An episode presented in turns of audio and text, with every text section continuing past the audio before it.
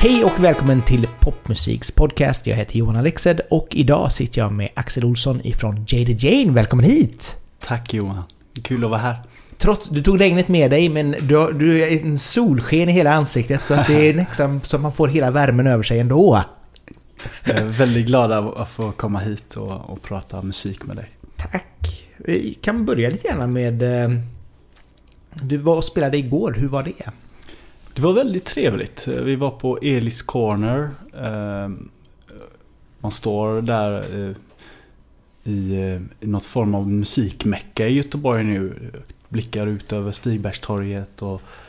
eh, det är väldigt trevligt. Lite blandade artister som slöt samman och, och spelade originalmusik. Skönt. Jag tycker det är ganska nice. Alltså hela Majerna verkligen de senaste åren bubblar av musik och nya ställen man kan spela på.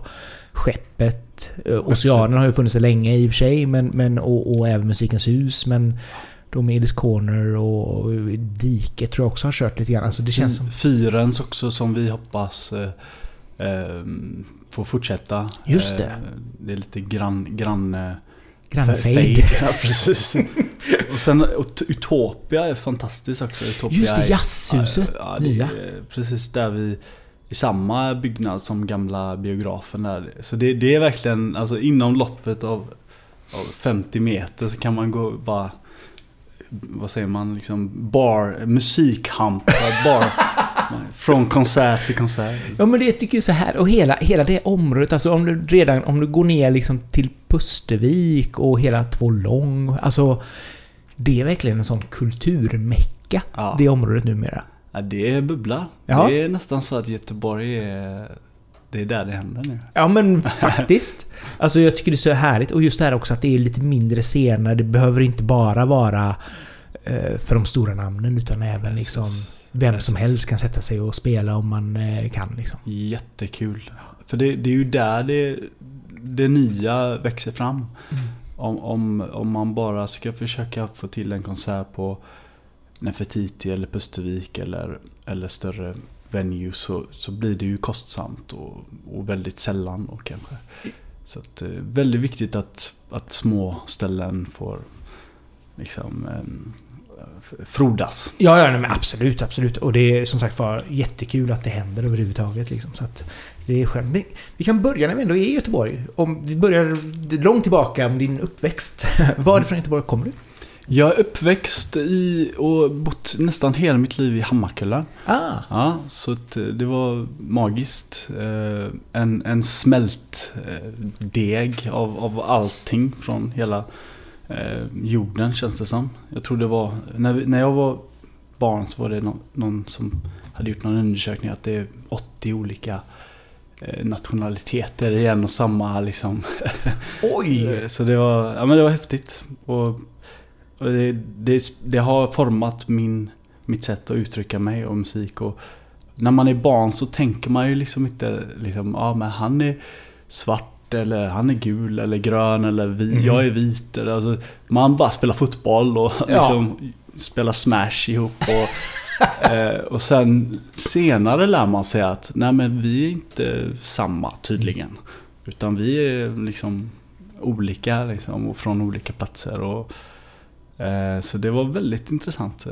Jag kan tänka mig också just den här att inte vara fördomsfull är nog kanske det finaste när man växer upp. Just det här att man, som du säger, man lekte med någon och det spelar ingen roll vem det var. precis. För det var det roligaste var att leka. Eh, Och det, det var ju en, en skillnad mellan vi som växte upp där och våra föräldrar då som...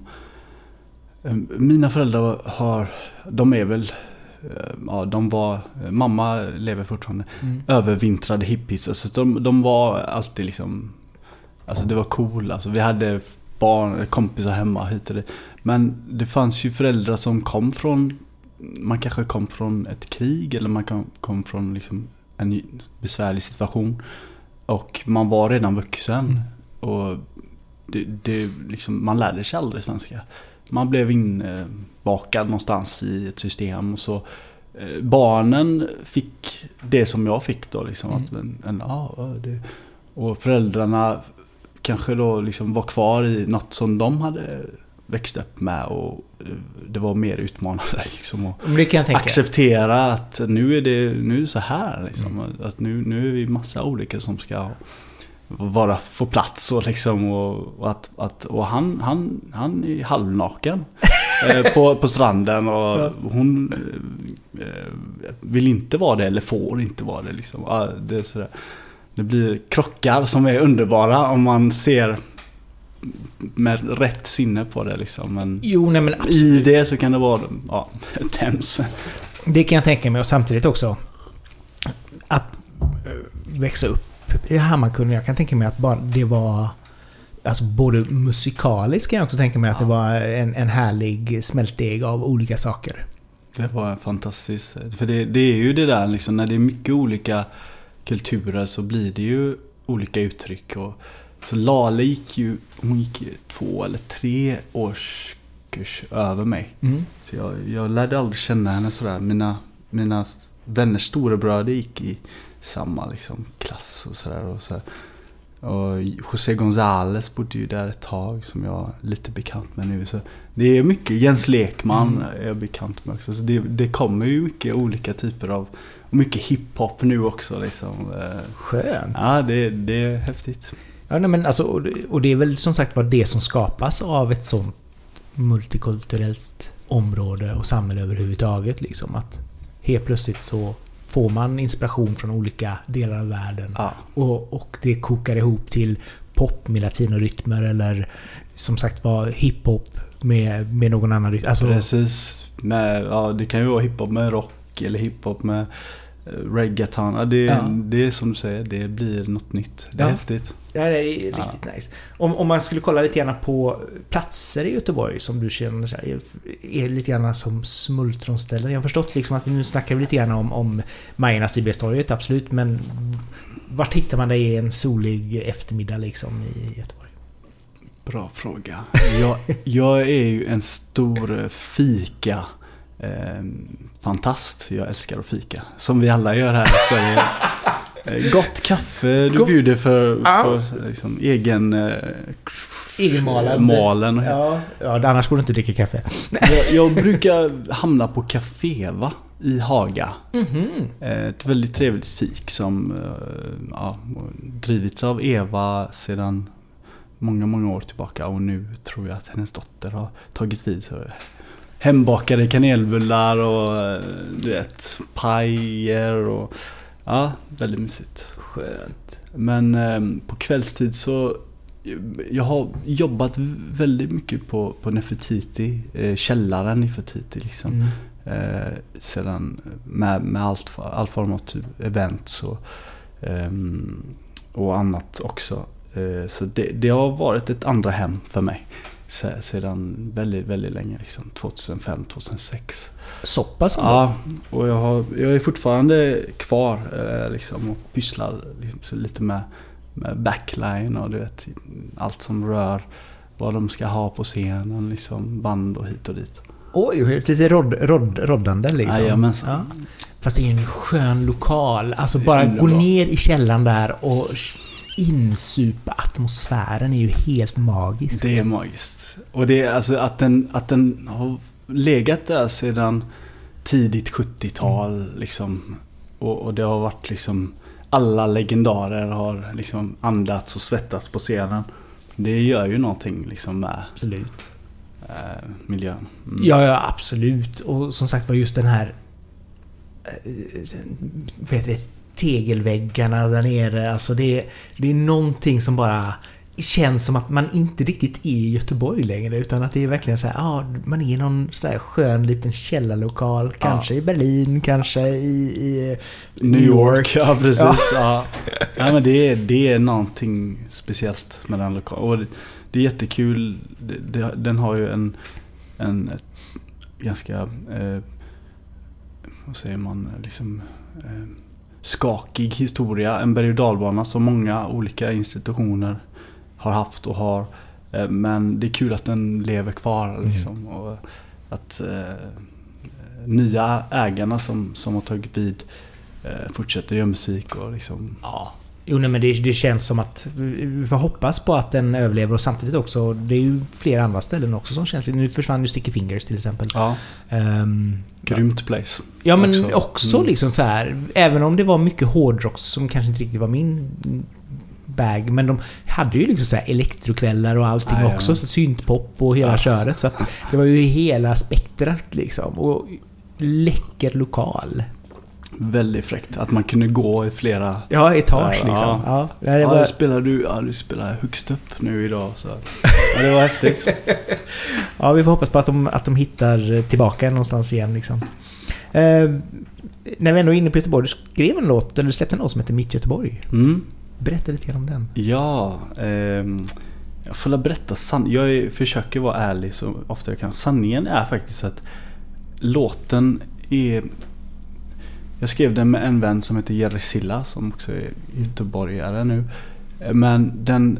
Jag bodde i, i Skottland eh, just under den tiden och då eh, skrevs låten och den heter Great Western Road. Eh, och det är en, stor eh, gata i Glasgow. Eller som går, den går säkert genom andra städer också. Eh, för att jag fann mig själv där på något sätt liksom. Och, och utvecklades och, och älskade livet i Glasgow. Men sedan när jag väl flyttade hem så, så var det det här eh, Göteborg firar 400 år. Och då så skulle man Ja man skriver Göteborgs eh, Anthem då liksom. Som inte har, det har inte funnits något på 50 år eller någonting.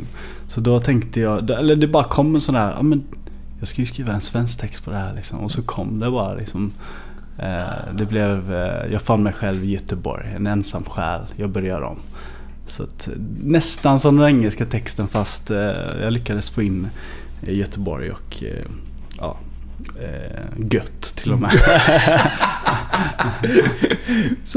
Men, men du har ju inte gjort så jättemånga svenska låtar. Nej, inte släppta i alla fall. Jag tror det är den enda som är släppt som är på svenska. Men det, det kommer lite i, i sommar kommer det ett par liksom andra texter på svenska också. Så det är ju man eh, när man växer upp, eller när jag växte upp så var det mycket liksom Stevie Wonder och olika typer av eh, musik. Det mesta kom ju från, från Amerika. Så då, då blev det någonstans så att man, ja ah, men jag ska skriva på engelska. Jag skriver. Ah, okej. ja. Och sen så, men nu på senaste så har det börjat liksom bara komma liksom, det kommer texter på svenska. Det är kul. Det är väldigt kul att sjunga på svenska. Jag kan tänka mig att det är kanske lätt att skriva. Sen är det alltid svårt kanske att, att få bra synonymer och ord på svenska kanske som gör att det inte blir lökigt. Nej, precis. För att det är så lätt att vara lökig på engelska och då kan det funka. Liksom, Ja, ja. eh, På något sätt. Så att, ja. Verkligen, verkligen. Ah, då, då är jag med. Eh, Men, det- men Göteborgslåten då, den, den blev ju inskickad till den här eh, Sveriges Radio, eller vad det nu, det var Göteborg Company tävlingen då. eh, För att bli 400-årslåten då, men den eh, vann tyvärr inte. Så. Men den fick eh, släppas ändå. Ja men det var ju bra. Och hon som, hon som vann eh, skrev en jättefin låt. Nu har hennes namn fallit ur mitt eh, huvud. Men jättefin låt. Ja. Den som är jubileumslåten för Göteborg. Så jag tror Jag vill leva, jag vill dö i Göteborg tror jag den heter. Så. Ja, oj. Ja, ja. Det är väl lite såhär du gamla du fria Ja, fast ja, eh, göteborgskt. Fint ändå, men samtidigt också det, det känns som att Göteborg är ganska duktiga på att hitta på events och så vidare. Både för artister och för konstnärer och så vidare för att kunna lyfta fram staden. Verkligen, verkligen. Eh, Så det tycker jag är kul. Alltså det är ju få städer som har så här mycket... Alltså Malmö har ju i och för sig deras festival. Men Göteborg Ja. försöker ju hela tiden hitta de här ja, gatfestivalerna och så vidare. Verkligen, verkligen.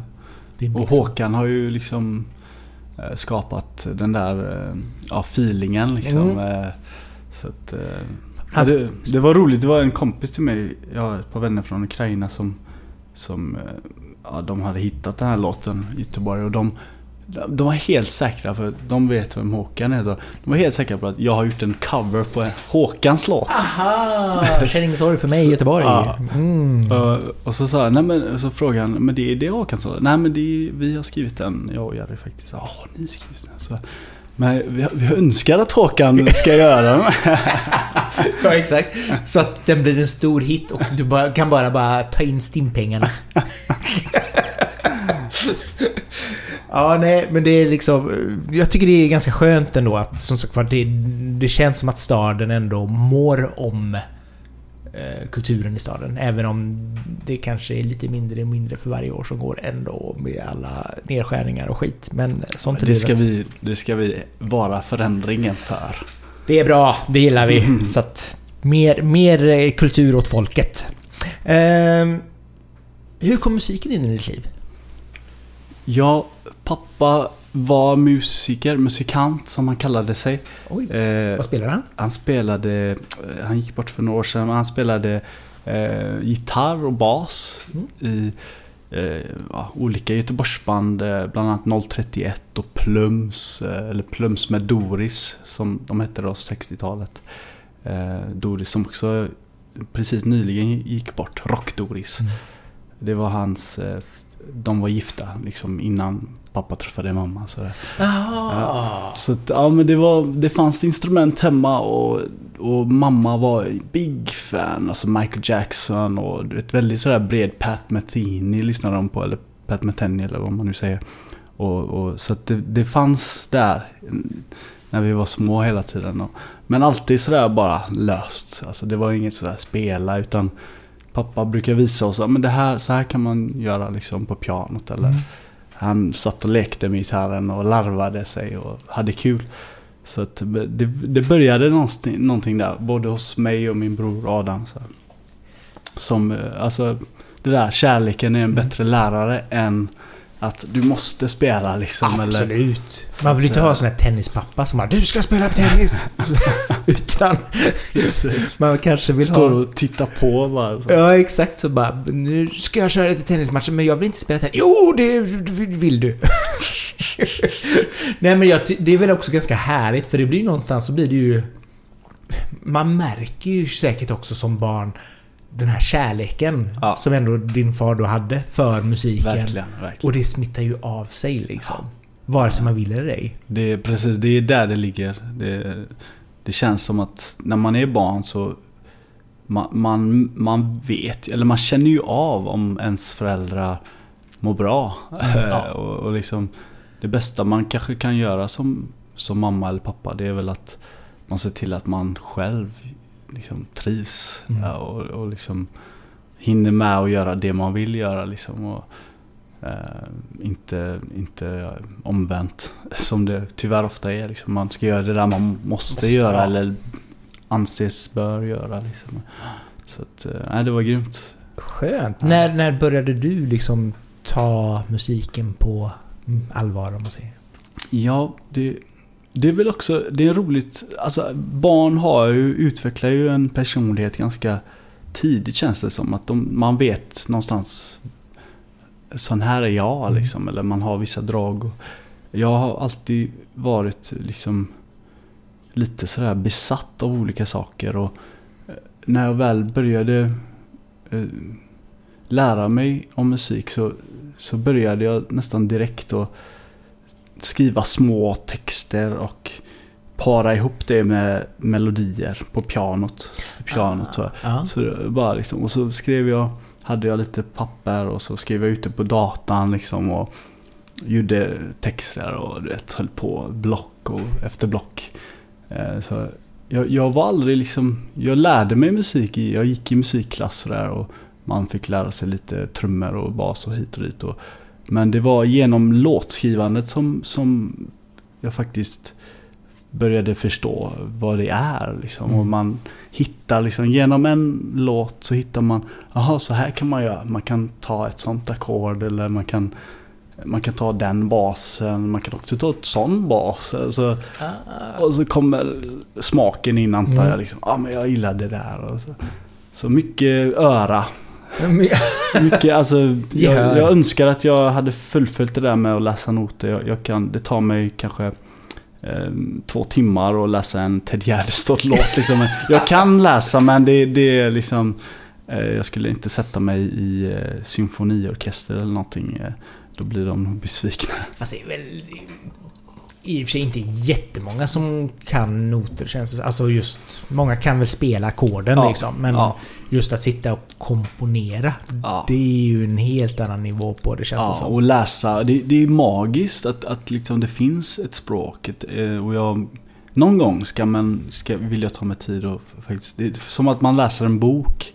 Det, det är så jag har fått det förklarat för mig att det blir till slut att du, du läser musiken och du, du hör det. Så som att du ser, om du läser en bok på svenska så ser du orden i, i ditt inre, liksom, i ditt sinne. Mm. Och det är ju häftigt att kunna bara, ja, här är noterna. Ja, ja. Spela Känn ingen sorg för mig. Från top to bottom liksom bara. Utan att behöva liksom sitta och lyssna på den 15 gånger. Liksom. Nej men så är det ju, så, så är det ju verkligen. Och, ja, men jag var med i kör ett tag och det var ju också så här att man fick noter. Ja. Och så skulle man liksom så här... Det var, det var inte så att man, det var självklart hur det skulle låta när man bara såg noterna. Utan man hade ett hum om att ja, det kan bli så här kanske. Men... Precis, det där går den neråt och... Ja. Wow. Ja men Ja, lite det- så. ja, så, fick, det- så fick man liksom så här chansa liksom så här, Men du ser väl att det ska vara så här? Man bara nej. Hur ska du göra det? Jag kan inte noter. Utan jag bara... eh, Fake it till you make it. Ja. Men du har ändå gjort... Det är i och för sig inte helt soundtrack, men du, The Distance Between Us. Eh, Jajamän. Det är ju Ja. ändå filmmusik. Och Det det är är, filmmusik. lite mer... eh, Det är lite mer seriöst. Ja, det är det faktiskt. Och det, det är ett roligt samarbete. Jag träffade Etienne Koboabo, som han heter, regissören. Jag träffade honom för många år sedan. Eh, när vi, då bodde jag och Adam i New York. Och höll på och grejade där. Och,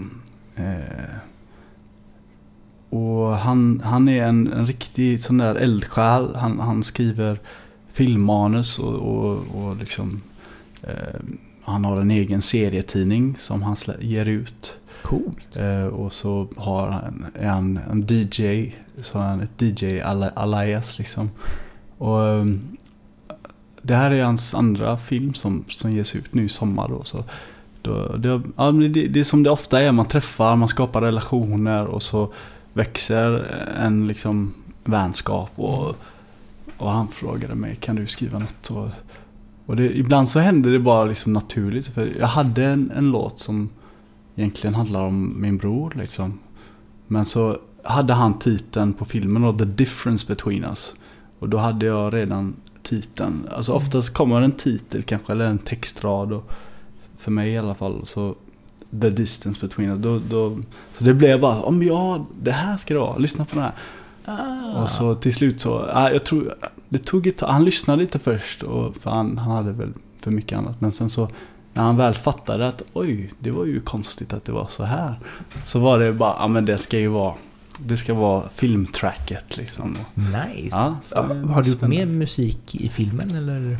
Ja, vi har, han, inte till filmen, men han har med fem eller sex låtar från vår eh, karriär. Som, ja, dels vissa grejer som vi har gjort ihop med honom till hans serietidning. Och sen Great Western Road då, som eh, kom innan Mitt Göteborg. Mitt Göteborg. Ja. Ja, den är... För han är baserad i Skottland och filmen utspelar sig i Skottland. Så då är den låten med också i, någonstans där. Så. Skönt. Ja, ska sp- jag har inte sett filmen, jag har läst manuset. Och, men vi hoppas få hit en visning på Capitol eller Roy eller Hagabion. Jag jobbar på det nu. S- Man kan liksom, antingen om man får hyra det liksom och, och göra det själv eller men i sen sommar. Så att, Men eh, går filmen upp nu till sommaren? ja, överhuvudtaget den, liksom? 14 juli så kommer den ha premiär i Glasgow och så Okej. kommer den eh, screen, säger man, screenas Ja, eh, ja. några veckor där och så Edinburgh och så börjar den här filmfestivalresan för honom då och dem. Så, så att, ja, det är skoj, det är spännande. Jättefin, eh, att trailern gavs ut nu precis och det, han är, han gör saker liksom seriöst. Kul! Ja men det är spännande också för det, det känns liksom så här. Det är alltid roligt att kunna inspireras av film i ens musik. Verkligen. Och liksom hitta liksom stämningar och annat för att liksom skapa Ja.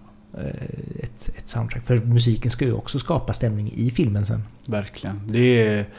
Och jag tror att alltså, om det är utmanande att pyssla endast med musik så känns det som att att film är ju nästa nivå.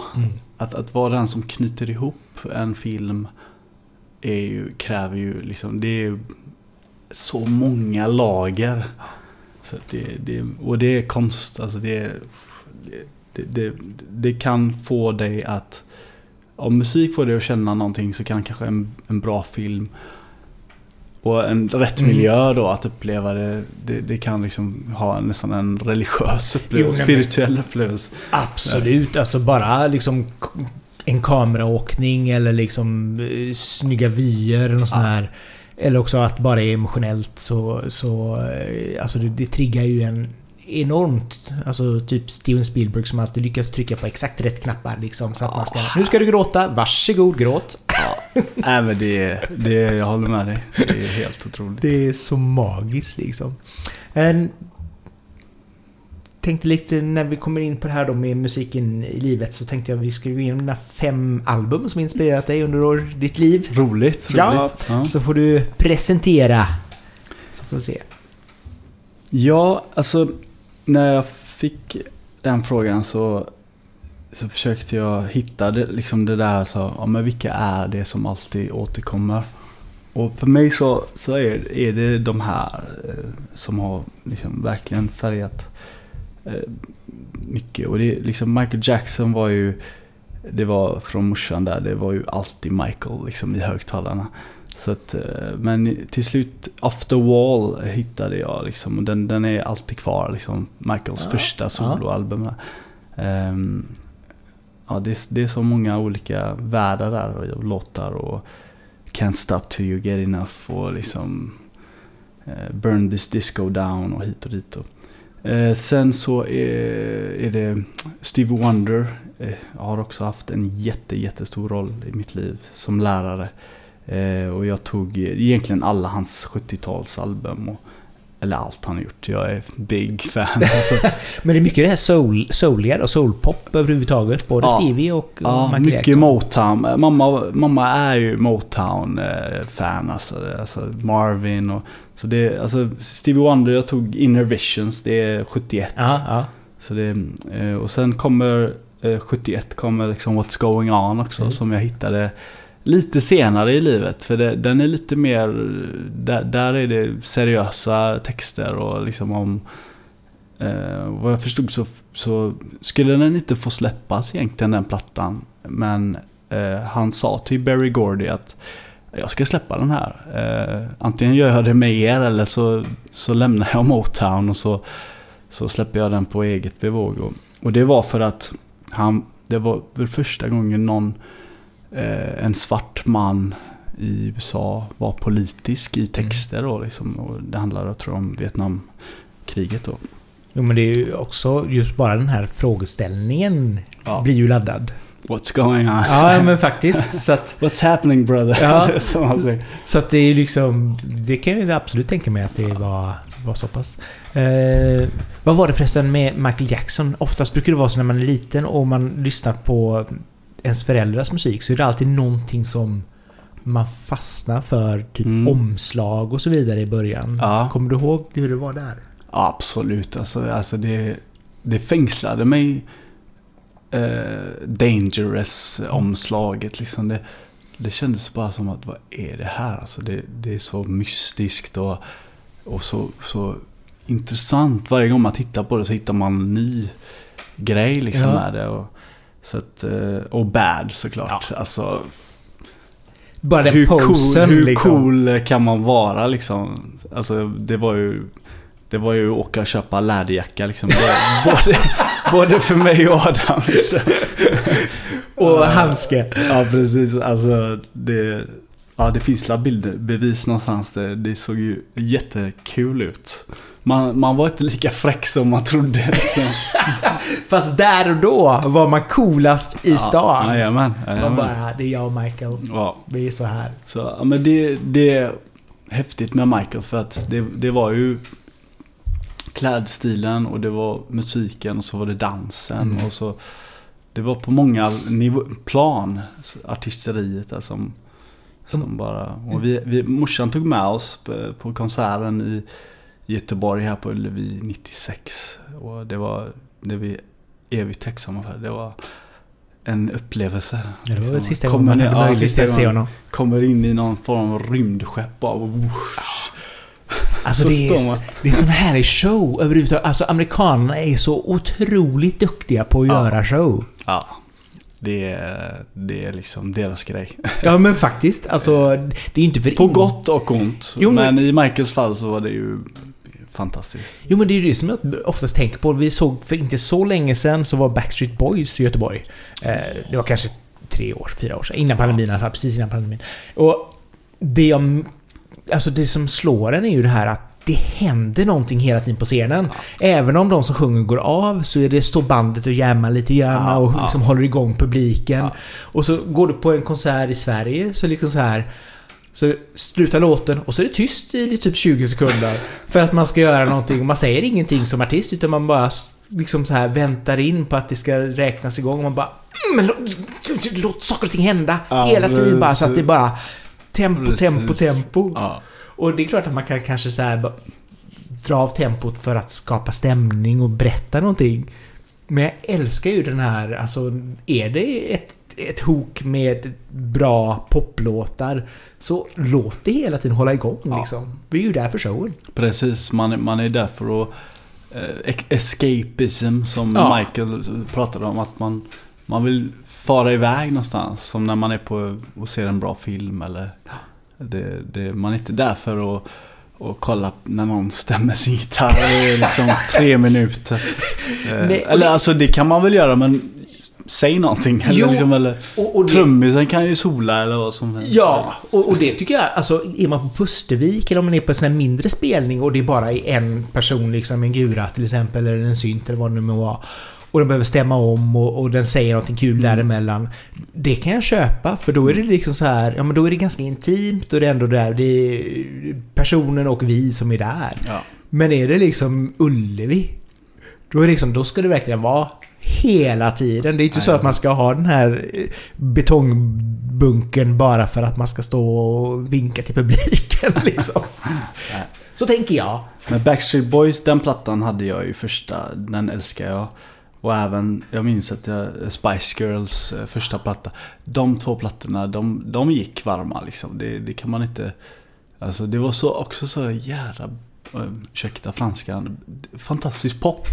Ja men det var absolut. Otroligt bra poplåtar. Och så hela omslaget och looken och action. Alltså, Jo men det, I det tell you what I want but Ja. I really... Alltså det var liksom bara, vad är det här? Det är liksom, det bara smäller på. ja, men det är sådär girl power Ja. på ett...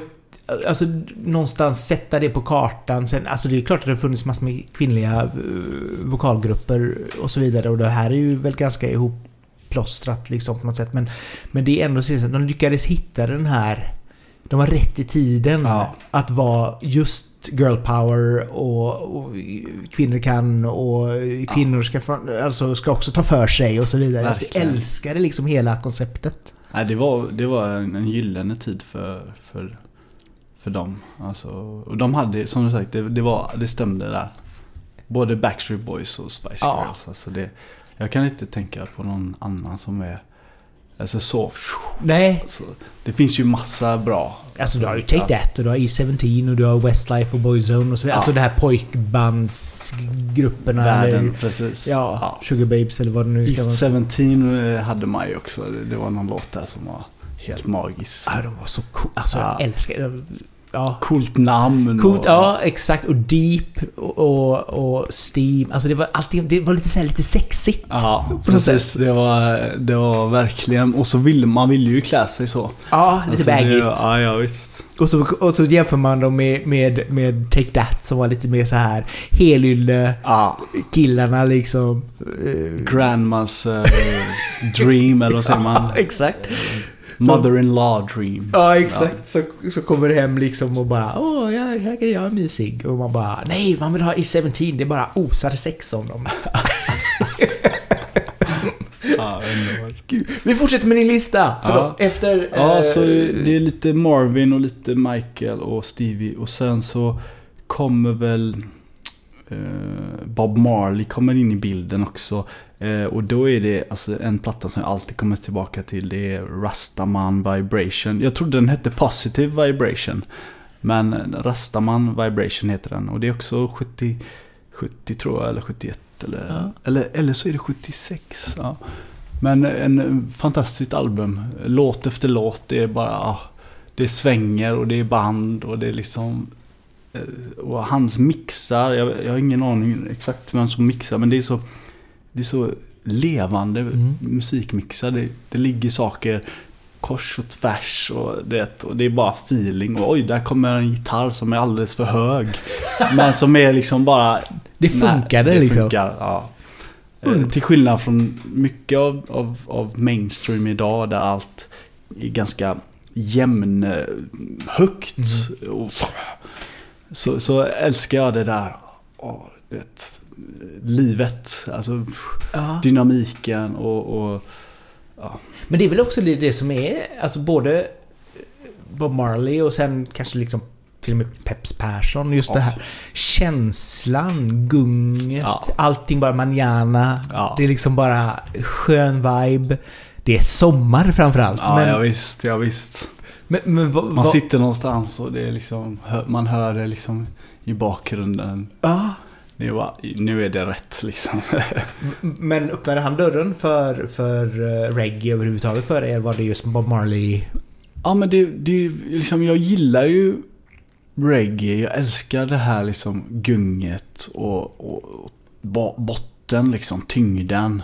Det är sällan det är vasst. Alltså Mm. i, i, i höga diskanter där. Eller i alla fall på de tidiga plattorna som jag lyssnar på. Men det var, jag, jag fastnade, som jag ofta gör, jag blir besatt av vissa saker. Jag har fastnat för Bo- Bob liksom. Och hans budskap och hans, hans eh, eh, lekfullhet. Men, men att han, han faktiskt förmedlar någonting eh, universellt. Mm. Eh, och, och som lever kvar idag. Han har ju varit eh, död i, i väldigt, väldigt många år. Men det känns ändå som han lever. Liksom. Jo men absolut. Musik, musiken lever alltid Ja, som det ja. heter. Men hur klyschigt det än är. Men det är ju inte för inte som det kommer nya människor som gör Marley-grejer. Eller som samplar honom Ja. eller använder hans musik i andra sammanhang. Nej. Så att... Det är supercoolt. Ja. Det var någon som, jag tror, ja, min, en kompis med Miriam Aida som också spelar musik och jätteduktig. Jag Fick, eh, eh, hon var här i fredags på NEF och spelade. Vi, vi fick spela förband till henne. Det var roligt. Nice. Hon berättade någonting om att eh, Bob Marley är eh, en av de artisterna som fortfarande, vart du än är, så, så liksom, folk kommer inte veta vem Mo- Mozart är. Eller liksom, eh, inte ens kanske liksom Stevie Wonder eller Mm. Marvin Gaye eller Michael Jackson. Ja, kanske Michael Jackson också, men, men de kommer veta vem Bob Marley är. Alltså, Ja, det kan de, vara så. det, så det är en av de där som bara på något sätt har gått igenom Mm. länder och kulturer. Och det är häftigt. Alltså, Ja, det, är, det är väl lite grann det här universella med musiken. Liksom att ja. det finns någonting som triggar människor Väl, ja, det, så, det kan man bli förundrad över. att Wow. Alltså att vad, om du är i Sverige så kan du digga det och du kan befinna dig i Zimbabwe och sitta och bara "Ja, det här är det bästa som finns. Eller i liksom Kina. Alltså Mm. bara ja, Bob Marley. Liksom. Alltså, då, då bara okej. Hmm, det är intressant. Hur, vad gjorde han? Eller, Ja, hur, alltså, han gjorde ju någonting som... För det, det, det är ju långt ifrån alla som, som triggar igång det. Ja, ja. Alltså, det finns ju nischar och hit och dit. Och, men han lyckas liksom, han, han får en, eh, en rocker att digga liksom, eller en popper eller Ja, ja nej, en electronic eh, dude. Och liksom, Men det, det är väl lite grann som med viss musik, att den tilltalar alla. Alltså, oberoende av vad man egentligen lyssnar så kan man alla, alla kan acceptera artisten ja. på någonstans. Även om man kanske inte är ett superfan, så när det väl kommer på en låt med den här artisten så är folk bara så här, ja, nej men det här kan vi lyssna på. ja, precis. Det, Det är ingen som stänger av. det är ingen som stänger av precis. Så att eh, det är han och ABBA, kan man säga. Nej. Ja men faktiskt. Alltså ABBA är alltså... Herregud vilket... Det, vilket band liksom. Vilka låtar. Alltså, jag menar de... Var man, alltså de, de hade ju någon form av... De var ju aldrig... Vad jag fattade som i Sverige liksom... Sådär, äh, det var, det var utomlands de. Ja, ja. I Sverige var det ju progg och sånt på 70-talet. Ja, precis. Och det var liksom ABBA liksom. Ja, nej, nej, det var ju alltså- kommersiellt skit. ja. Det ska man inte lyssna Ja, på. men de har ju, jag menar, det, det känns ju som att de är någonstans där Beatles är. Alltså det är liksom Ja, ja. bara, och Och- deras musikaler och filmer och som görs fortfarande idag och som är så omtyckta. Det, det är också häftigt. Ja, men jag tror att det, det alltså... Man, man kanske pratar om The Beatles och Elvis till exempel, Rolling Stones kanske. Ja. Och så säger man liksom det här var det stora, men samtidigt så här, "Mm, ja, fast ABBA är där också. Jajamän, jajamän. Och man får säga vad man vill, men vi, de är där. Ja, de är definitivt där. Alltså, det- det- brandet. Ja, ja, ja. Alltså, ABBA Gold låg ju liksom... Om den inte fortfarande ligger på Englandslistan på album liksom, sen den släpptes 92, typ. Ja. Eller när det nu var. Så Herregud. det är helt otroligt liksom. Ja, det är magiskt. Och, det, och det är ju, de är ju... Det är också där kläderna, alltså Mm. dansen, eh, arr, arren och, och musikerna och låtskrivarna. Det, det är ett liksom match made in heaven liksom på något sätt. Ah. Liksom. Efter Bob Marley har vi... Ja, då blir det väl... Eh, ja, det är bo, båda de här kommer lite senare in i livet också. Det är... Eh, jag hittade den, den tredje eh, av de som eh, matade på varandra har jag förstått lite i USA. Där det var Marvin Gaye, Stevie Wonder och så Donny Hathaway. Eh, Så, men det var, Donny är ju ännu djupare någonstans liksom. Att det, det går så långt in i själen liksom. Och han gör tre album och Everything is Everything är hans första album då liksom. Som fantastisk arrangör, arrangerade för Kurt, Curtis Mayfield och, och vice versa. Men eh, väldigt djupa, fina låtar liksom.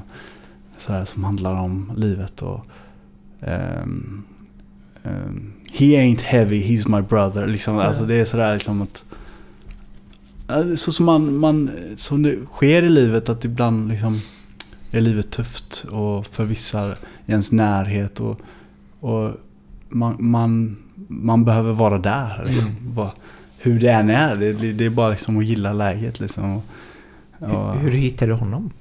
det var faktiskt, jag tror det var genom min bror. Brorsan är en riktig sån här eh, musikolog. Så han, han lyssnar liksom på väldigt mycket musik. Och, Eh, så att eh, det var, det var förmodligen Someday we'll all be, be free. Den där eh, eh, anthemet som, som lever kvar. Eh, så det tog, det tog, det är återigen viss musik känns det som. När man hör det första gången så är ah, men det, nej det är inget för mig. Och sen kan man liksom få lyssna på det andra gången, tredje gången, fjärde, sen femte gången så bara det här är bra. Det, alltså det, det krävs att du nästan tränar örat eller du blir utsatt för det mer. Än att du gillar en liksom Michael Jackson-låt, liksom Black or White. Liksom. Det är bara Instant liksom. en, en virveltrumma Ja. in your ear direkt. Så att, Det, det är som sushi. Man måste äta det tre gånger innan man förstår att det Ja. här var gott. verkligen. Speciellt wasabi. Och sista. Sista är då eh, Coming from reality. Eh, nu är vi inne på min sjätte faktiskt. Ja, men då blir, ja, Ja, jag kunde inte ta bort den. Det är Rodriguez. Coming from reality. Alltså den där oh, vad som är unsung hero för Mm. låtskrivare som eh, gör ett, två, ett album, två album och sen bara liksom, det floppar liksom. Mm. Och, Eh, fast han blir, eh, utan att han vet om det, hur stor som helst i, i andra länder och ibland Sydafrika. Och, men han fortsätter sitt liv som eh, construction, eh, alltså vad, vad säger man, byggarbetare. Och eh, fostrar sin familj. Och, och sen är det någon som ringer upp han då liksom 25 år senare och säger att du är större än Elvis här liksom. Och han bara lägger på. Liksom. Så, ja, det var ju jättefin dokumentär som Göteborgare, en göteborgare skapade. Jättetragisk Ja, just det. historia. Just det.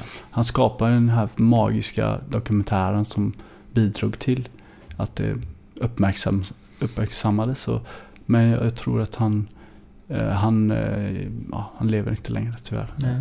Nej, jag kommer ihåg när den kom, den plattan. eh, Då jobbade jag på skivbolaget och det var också så här...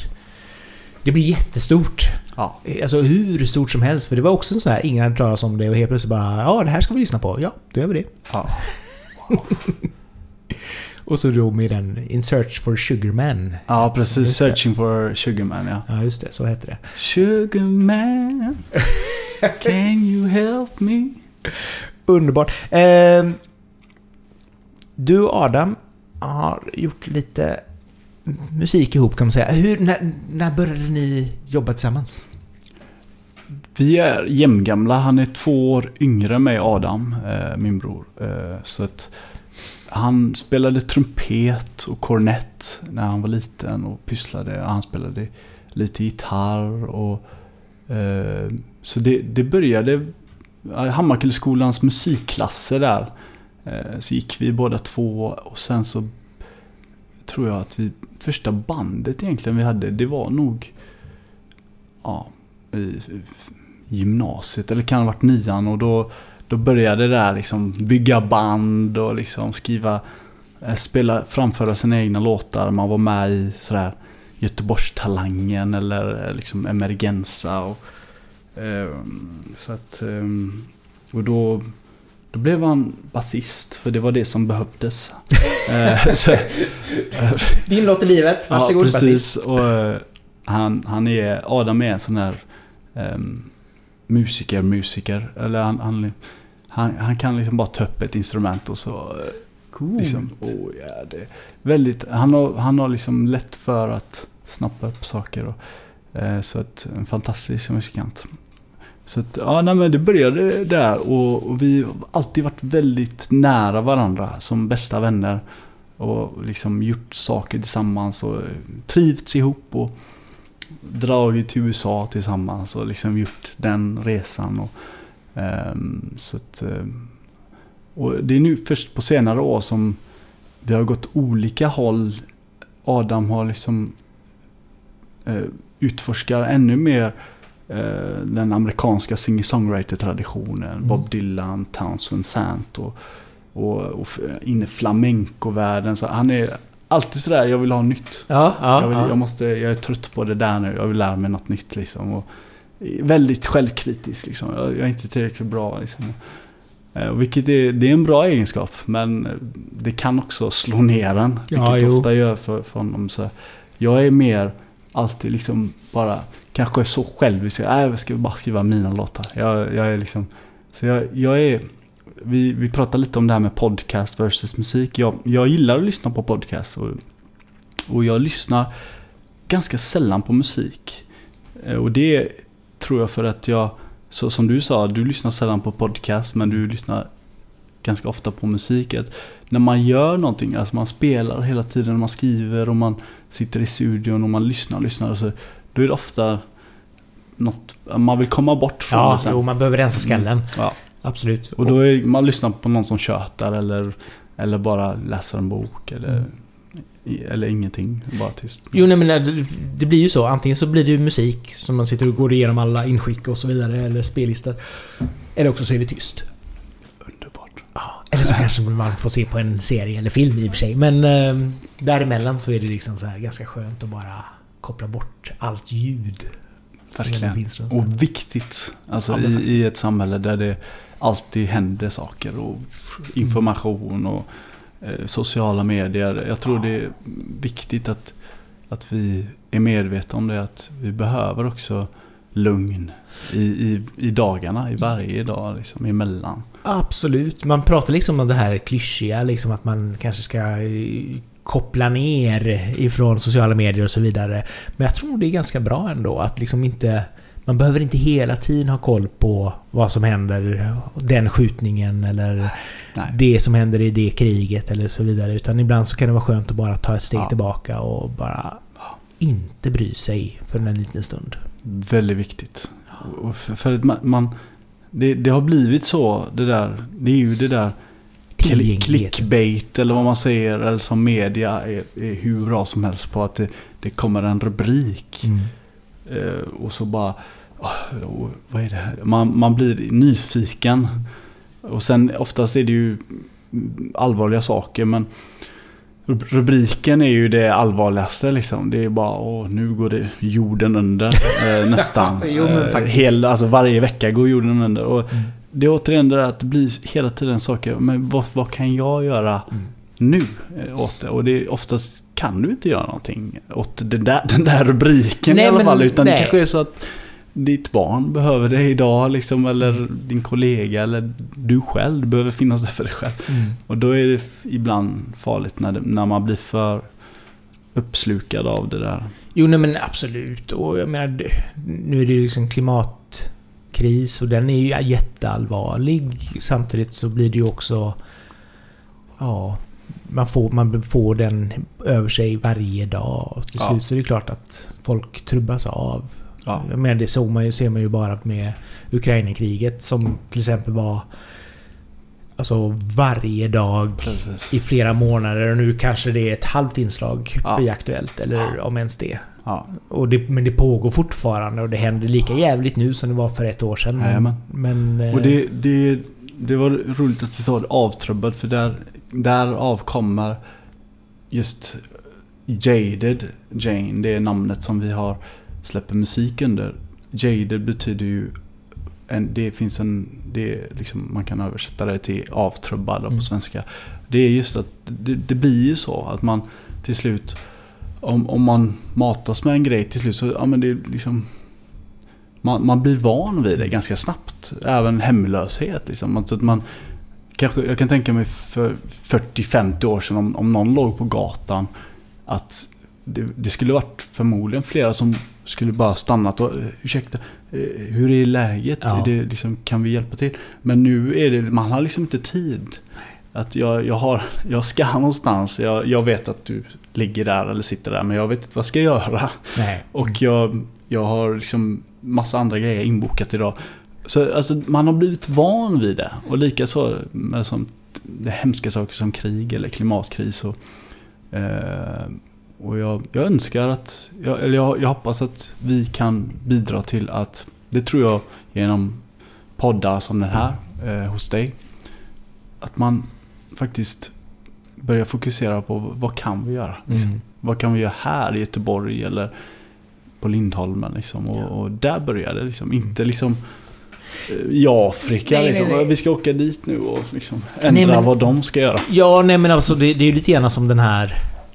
När, när eh, högern står och skriker om att eh, varför ska vi eh, lida för att det finns utsläpp i Sverige när det finns utsläpp överallt på hela världen? Ja, ja. Och samtidigt också så här, ja om alla i hela världen tänker likadant så är det klart att då är det bättre att gå i bräschen med att säga att ja men vi har de här kraven Ja. för att det ska Alltså det är ingen mänsklig rättighet att köra bil. Eller flyga eller åka båt eller Nej. kryssa eller vad fan som helst. Utan det är verkligen... Det, det får lov att kosta pengar. Jajamän, jajamän. Och då är det bättre att det får göra det för vi har råd Precis. att ta den smällen. Ja. Sen Och får det inte vara orimligt heller men... men Nej men det, och det är just att om man man har principer och värderingar och, och inte tumma på det hela tiden på grund av andra då, då kanske man också inspirerar andra länder eller andra människor. Men om man bara skyller ifrån sig, ja men Kina. Alltså det är ju liksom, det spelar ingen roll vad, om vi källsorterar. Farsans källsorterar alltid liksom, det var alltid plast. ja. Så då lärde jag mig det och, och, så, och så tänker man bara stå där och man låser upp, låser upp plasten och Men, ja, men man gör det man kan. Liksom. Jo, så- det är där det börjar. Ja. Och så ser någon, det är liksom något barn. Så- Jag menar, kan, kan alla göra... Alla kan inte göra allt, men alla kan göra något. Det är ju en sån klassiker. Men jag menar, som sagt var, om man väljer att kanske inte åka på semester varje år, Places. så har man gjort ganska mycket. Enormt. Även om man tror att man inte har gjort någonting, så har man ändå gjort det. Så att, ehm, one of a kind kallades ni från början. Aha, Va, va, va, kul att du hittade varför började ni där? Eller hur hamnade ni där? Ja, vi, vi ville ju ha ett originellt namn. För Ja, det vi, var det är verkligen. vi är speciella.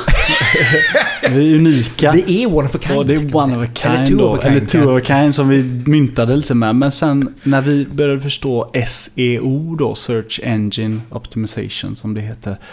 Eh, då fattade vi att när man googlade one of a kind så fick man ju en miljon träffar. Så det gick ju inte att hitta oss. så vi var ju, det slutade med att vi var inte så unika. Så. Google skapade ert nya namn kan man säga. Ja. Ni, bara, ni sökte på någonting, det här fick vi inte upp någonting på. Vi kallas för JDJ. Omöjligt att eh, lösa den här eh, SEOn för er, tyvärr. Eh, så att, nej men så vi... Men ni släppte nog en hel del musik. Ja, vi släppte två album under One of a Kind faktiskt. Och, som finns ute fortfarande. Och, så ja, det, det var roligt. Det var ju brorsan och jag. Och en del av det var... Andra albumet är skapat det mesta i New York liksom. Med olika samarbeten och sådär. Och, ja, det var skoj. Men när, sen, när var detta som det, det var? var, första albumet var, kom 2012, 12, 12. Ja. Det var liksom sådär, eh, jag gillar siffror. och så. Ja men då släpper vi det 12, 12, 12. Det Exakt. var första gången vi släppte ett album. Kul. Och sen kom den andra 2014. Eh, The Puzzle som den heter. Mm. Alltså, ja. Och eh, någonstans däremellan i New York så kände vi liksom att men det är one of a kind. Det, det känns lite lamt nästan liksom. Vi höll på att gå runt på New Yorks gator och liksom på, satt upp affischer med det. Liksom. Nej, det, vi får nog... Så till slut så någonstans så utvecklades det. Och då blev det namn... Det, det är det där, nu ska vi byta namn, nu ska vi börja igen. Man hade ju byggt upp Ja, jo, exakt. en sida, man hade det och det och man hade 315 följare eller vad det nu var liksom. Som, alltså det tar sin tid. Och alltså. ägde namnet Ja, oneofakind.com. Ja. Ja, Och helt plötsligt fick man göra om allting. ja och bara, precis. Nej men det är viktigt alltså. Men okej, vad... vad JD Jane, när blev ni ni det om man säger så? Det var i New York och det var liksom, det är också lite klyschigt kanske, men det, det är ju, musik är ju någon, någonting som, som jag tror ingen riktigt kan um, faktiskt förklara i ord. Jag, jag, vi bodde i, på 8th Street där vi hade eh, hyrt en lägenhet av en kompis eh, som hade en liten lya där, en etta. Och eh, då vaknade jag en natt och hör, liksom jag hörde liksom ba, ba, ba, melodin då. Eh, som, som liksom, och det fanns en, det fanns en text Jaden, och det, alltså det jag när jag vaknar så är texten Jaden, alltså som namnet Ja, ja. Jaden och så eh, Jane. Och då, då skriver jag ner det med J-A-I-N, inte Jane. Så det, det var ett konstigt namn, liksom Jaden, Jane, okej. Och så skriver man ner det, liksom, och det är en chorus, liksom. man hör ju. Cool. Så det blir en låt som heter... Eh, så liksom, man sitter liksom med, med ord så, men om jag skriver J-Dead så är det ju coolare och Jane som namnet. Då är det liksom lite mer tillgängligt. Man ska vara tillgänglig liksom. Det ska vara brett. eh, så att många kan höra det. Och, och det blir en låt först och sen, sen tänker vi... Så, det är ett ganska coolt namn så här. Ska- Ska man testa och byta namn så här. Och där byter vi då till nästa platta som kommer då. Eh, och titeltracket är Jaded Jane. Då, så.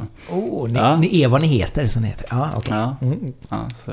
Skönt. Eh, du var inne på det här att ni spelade in, eller ni var i New York och gjorde mycket där. Eh, hur hamnade ni där överhuvudtaget? Ja men det är också den där gamla skrönan att if you can make it in New York, in New York you can make it anywhere. Jag vet inte vad det är, var man har fått det ifrån men det, det var alltså, vi sökte in till Musikhögskolan här i Göteborg. Vi kom inte in. Vi var på sån här audition och det var jury som satt och lyssnade på och vi hade ändå liksom jobbat för, för att försöka, vi, vi, vi spelade liksom lite jazz, och vi spelade lite allt möjligt. Jag tror vi spelade en Avishai Cohen-låt, ganska komplicerad liksom 11-9 takt eller vad det var, 11-1 8.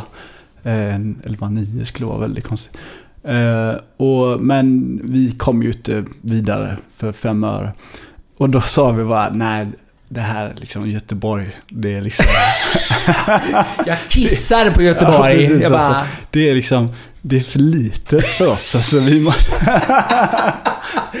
Älskar hybrisen. Ja. Oh, vi, måste till, vi måste till New York. så då flyttar vi, 2007 flyttar vi till New York. Liksom. Um, så det...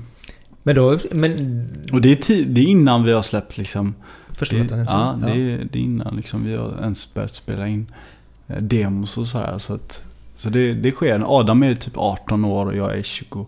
20. Ja. Eh, så, alltså. Men det är ändå ganska skönt att ni ändå hänger ihop så mycket under hela tiden. Liksom. Ja. Ni har verkligen så här gått ifrån att nu har vi bott ihop för vi är syskon och nu lever vi ihop. Ja. För att vi är i New York liksom. Ja, och det var ju helt otrolig resa det där och, och liksom man sov i, i en liksom queen size bed liksom i, i Queens och Harlem och alltså man, det var ju helt absurt.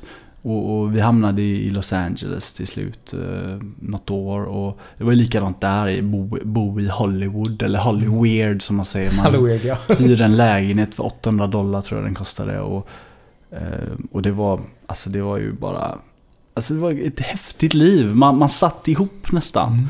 Och man lagade, och det skulle vara frukost och så skulle vi laga. Jag kommer ihåg när vi skulle åka till Los Angeles, då, då var det precis som att, ja vi ska flytta dit nu. Och vi packade och vi hade med oss liksom stekspad liksom. Och, alltså du vet, mamma hjälpte till. Ja, det var allting liksom. Alltså, varför? Varför, pack, varför ska vi släppa med oss det? Det var alltså konservburkar. Det var precis som att vi skulle ut i vildmarken liksom. Och det var viktigast alltså. Vi måste, vi måste kunna laga svensk mat. Men var det ändå musiken som var liksom ja. målet med att flytta till USA? Ja, det var musiken. Det var och, och liksom att göra det där och, och liksom spela på, vi var på öppna scener och man man liksom jammade med folk och, och, och vi, vi connectade med människor som vi fortfarande jobbar med. Vilket var det magiska till slut då. För att efter många år så, jag tror 2000, vi har inte varit där sedan 2016 nu. Eh, vi var ju fram och tillbaka och mm. så här olika visum. Och, Eh, till slut så kom vi ju hem pank med eh, svansen mellan ben. Vi hade ju fortfarande inte kommit någonstans på radarn där i, i liksom den stora kontinenten. Så att då kom man hem och så tänkte man att nej, det, man, man får nog tänka om liksom sitt liv. så tillbaka till NEF typ. Alltså man, du vet. Jo, det... Man går från jobb till jobb och sen. Men summa summarum så är det ju, det var ju inte det viktiga var ju inte att man blev känd eller att man blev rik eller, eller the American dream. Det viktiga som man tar med sig är ju att man har vänner liksom. Mm. Ja. Och musikerkollegor och, som man kan ringa och göra saker med. Och, och det är ju ongoing. Alltså pågående. Alltså. Jo, men absolut. Och, och, samtidigt också så här, drömmar kan ju både liksom så här lyfta en och slå ner en, absolut. Men som du säger, liksom att det är kontaktnätet man kan skapa ja. medan man jagar drömmen. Det kan ju göra ganska mycket liksom. Och helt plötsligt så ramlar pusselbitarna på plats. Så man bara, ja, det här blir bra. Jajamän. Och det, och det, att det, det är inte över. Liksom. Nej, det, man tänker ju så när man är yngre, nu, nu är jag 37. Eh, men så tänker man liksom att man släpper en platta och så, ja, det var ju, oj, det var, jag trodde det var den här. Mm. Men det var ingen som lyssnade på den. Eh, och så är det liksom, det var tufft. Ett nederlag liksom. Ja, men, ja. men, sen, ja, sen kommer nästa grej och så hoppar man på nästa projekt och, och kanske förhoppningsvis har man, tar man hand om relationer. Det, för det, det är ju, jag vet inte om det är klyschigt, men relationer är ju liksom A och O. Det är ju en, den riktiga valutan. Liksom. Alltså, hur, hur behandlar du människor och dina vänner? Och, och, och, och liksom... liksom eh, vad, vad, hur kan du liksom skapa med dem snarare än att, att liksom bara mm, tänka stort och, och att man ska liksom, det ska breaka liksom, så som det är alltid det här snacket med singel och, och, och, och det är visst, jag tycker det är jätteintressant att försöka skapa en singel som smäller. Det är ett häftigt, liksom, häftigt sätt att, att göra musik på. Eh, Men under tiden så behöver man ju må bra också. Alltså, Ja, jo, jo, men alltså det är klart att du kan ju ha... Du kan ju... Jag menar, kolla bara på Ed Sheeran. Hans senaste platta handlar ju bara om hur dåligt han mår. Så att det är klart att du kan ju vara världens mest framgångsrikaste låtskrivare och artist och du kan må skit. Och, eller också kan du bara göra det av kärlek till musiken och ha det som en liten hobby och må jättebra. Jättebra, precis. precis. Så Nej, det- så det man, man utvecklas och det ja, det är liksom... Uh, it ain't over till the fat lady sings. Det är liksom... Alltså det är bara att fortsätta. Ja, känns ja det som. sam, det, samtidigt också så här, om, du, om du brinner för det och har passionen för det så är det ju såklart det du ska göra. Ja. Jag menar, det blev inte fotbollsdrömmen och det blev inte tennisdrömmen utan det blev musikdrömmen och den kan man jaga hela livet.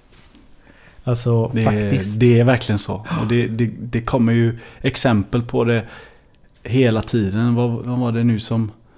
Eh, var det Bonnie Raitt? Eller som, det var ju så roliga memes där liksom, som vann någon Grammis för någonting. Och så, jag vet inte om det var Bonnie Raitt. Hon är ju, alltså vi vet ju vem hon är. Men så var det någon som sa, eh, liksom, i, i någon liksom magasin i så här liksom, oh, completely unknown songwriter wins two Grammys, Bonnie Raitt. Och så du vet, memer liksom. Så det var ingen, som, ingen av den generationen Som då, det journalister som överhuvudtaget. visste vem hon var. Ja, det är som Ja, det är underbart. den här nya eh, Running Up That Hill-låten. Ja, precis. som Eh, Kate Bush. Alltså underbar låt. Som bara, som inte var stor då. Men som blir hur eh, stor som helst nu Ja. liksom. Nej, så 30 år senare. Så fantastiskt liksom. Så att, eh, men när vi ändå är inne på drömma så ska vi innan vi avslutar så ska vi snacka lite grann Dreamer, din Ja. nya singel som är så fin. Eh, älskar Yoko Ono-citatet. A dream you dream alone is only a dream, a dream you dream together is reality. Eh, berätta om låten, hur hittade du den? Ja, det är alltså... Eh, ja, jag trodde liksom alltid det var... Jag träffade min eh, tjej Rachel i Glasgow, Skottland. Glasgow? Glasgow. Yeah. Uh, Pure Dead Brilliant. The Scottish. Och eh, då, hon är en big eh, John Lennon-fan och eh, jag har alltid älskat liksom Beatles och, och men hon fick väl in mig ännu mer på John och hans historia och eh, Yoko. Och jag, jag, alltid, jag trodde alltid att det var John som hade myntat det där men det, det är ju Yoko som, som skrivit den här kända liksom, dikten då, i Grapefruit tror jag det kommer från en tidig bok. Eh, och eh, melodin kommer ur den där liksom "I dream, You dream alone.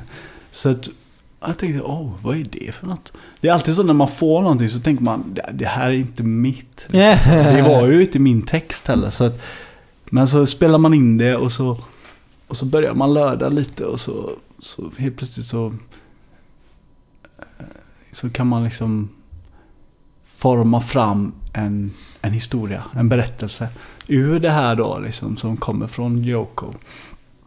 Och eh, den handlar om, eh, Eh, för mig handlade det om, om att liksom istället för att liksom vara den där personen som alltid liksom vill någon annanstans och man, man har sådana eh, olika typer av mål. Och som är, mål är jättebra men man, man vaknar upp ur den där drömmen och man, man, man praktiserar att vara en drömmare.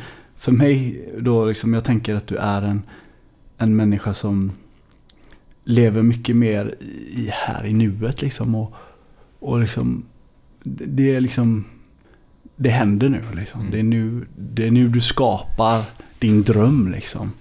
Och, och du, du, du är liksom protagonisten i din film. Sådär liksom. Och det, för att jag har nog varit liksom fast i, i drömmen i många eh, år. Att man, jag, jag, jag vill liksom, jag vill göra det eller jag vill liksom, man vill ha erkännelse av någon annan liksom. Eller, eller vad man nu vill liksom. Och, och nu på senaste året så har jag äntligen börjat liksom bara vara okej okay med. Alltså det, jag är, jag mår bra liksom. Det är kul och, och så det, det är en, en hyllning till det där liksom. Och, sen kan det ju, så tror jag det är kul med texter att alla människor upplever det på olika sätt liksom. Och att tolka, alltså man tolkar det och det är, det är det häftiga med musik, att man, ja, ja för mig är det det här och det, det får vara det liksom. Att det blir olika affirmationer kanske för Mm. människor. Jo, och framförallt så är det väl också det här var, hitta sin plats, hitta sig själv. Verkligen. Och att kunna drömma däremellan är ju bara fint. Alltså det utvecklar en ju också e- extremt mycket. Att våga satsa, att våga göra någonting som kanske ja, inte är helt rätt för många, men för Nej. dig så känns det ändå som att Och det är inte alltid heller, det är inte, det är inte jättebekvämt kanske. Liksom. Det, det, åh, man Mm. måste kanske åh, jag liksom lämna sitt yrke eller man behöver kanske känna att man behöver lämna landet. Mm. Det kommer oftast inifrån individen men, men texten på, på chorusen, på refrängen vill eh, eh, ställa liksom vad säger man, inte frågan, en, en liksom citationstecken, make space. Jag försökte få till det när jag sjöng också, det var, det var lite utan att make space for the dreamer eller Mm. for your dreamer, för din drömmare att, att man, och det är väl kanske den här tystnaden emellan orden som, som vi pratade om innan att du, du behöver eh, liksom emellan alla doing så behöver du bara stanna upp liksom.